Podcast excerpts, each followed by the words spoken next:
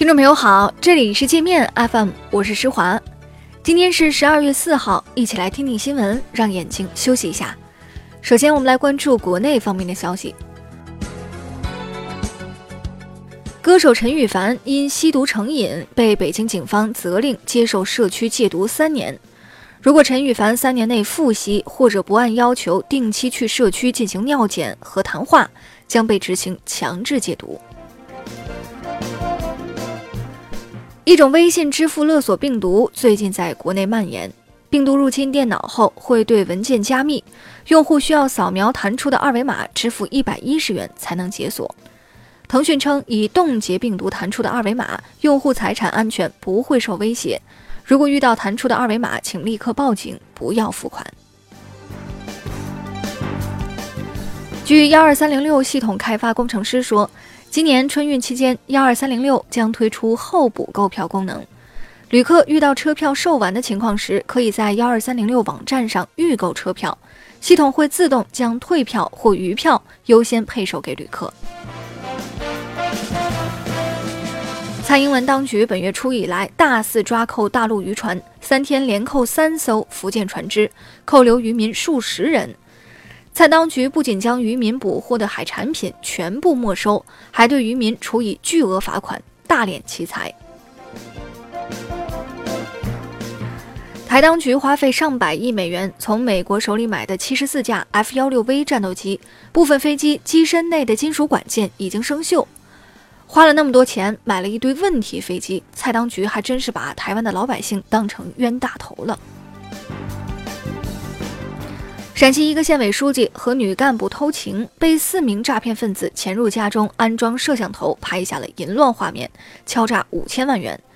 事后，四名诈骗犯锒铛入狱，县委书记和女干部则未受到深究。湖北南漳县一个村委会换届选举，从一家婚庆公司请来一帮穿着三点式的年轻女子，在选举大会上猛跳艳舞。镇党委的官员竟然说这是为了活跃气氛。南宁一家开发商推广新楼盘走色情路线，将项目名称和户型图喷涂在赤裸上身的女模特身上，吸引眼球。这个下三滥的宣传手法让开发商付出了代价，不仅楼盘被查封，公司还被工商部门立案调查。国内一个犯罪团伙与境外犯罪组织勾结，以出国务工、收入高为诱饵，诱骗一百四十多名中国妇女到新加坡卖淫。中新两国警方联手逮捕了三十多人。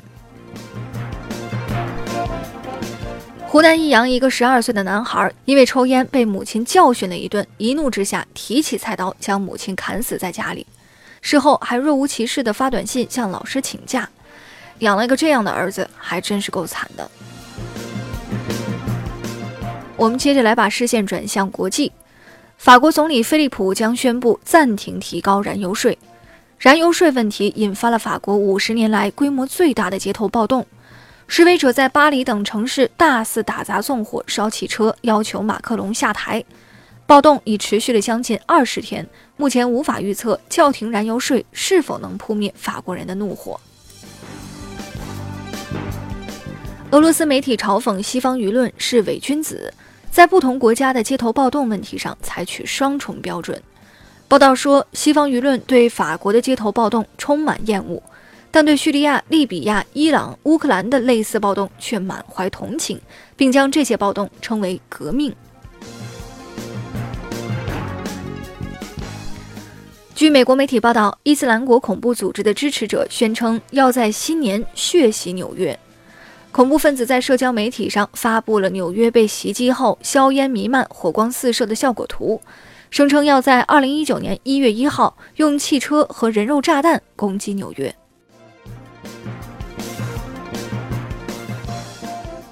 美国代表 G20 峰会主办国阿根廷发表声明，声称两国共同谴责中国掠夺性的经济行为。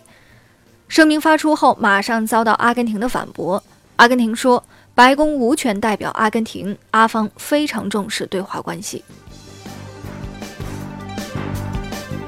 十多天前才辱骂巴基斯坦拿了美国的钱却鸟事儿不干的川普，最近对巴态度大逆转。川普致信巴基斯坦总理，要求巴方支持美国把阿富汗塔利班领导人带上谈判桌。巴分析人士说，川普这是想拿巴基斯坦当枪使。波音公司计划将导致一百八十九人遇难的印尼失航空难甩锅给航空公司和飞行员，称航空公司维护不当，飞行员操作失误导致飞机坠毁。狮航对此相当不满，威胁要取消两百架波音飞机的订单。在日本被捕的十一名中国公民，可能是被中介骗到当地打黑工的非法务工者。中国驻札幌总领事馆说，有人自称遭到中介欺骗。日本警方正在寻找失踪的四十多名中国人。那好了，以上就是今天节目的全部内容了，感谢您的收听，我是施华。您可以在新浪微博搜索“界面 FM” 找到我们，也可以下载界面新闻 APP，在首页点击试听，找到界面音频，更多精彩内容等着您收听。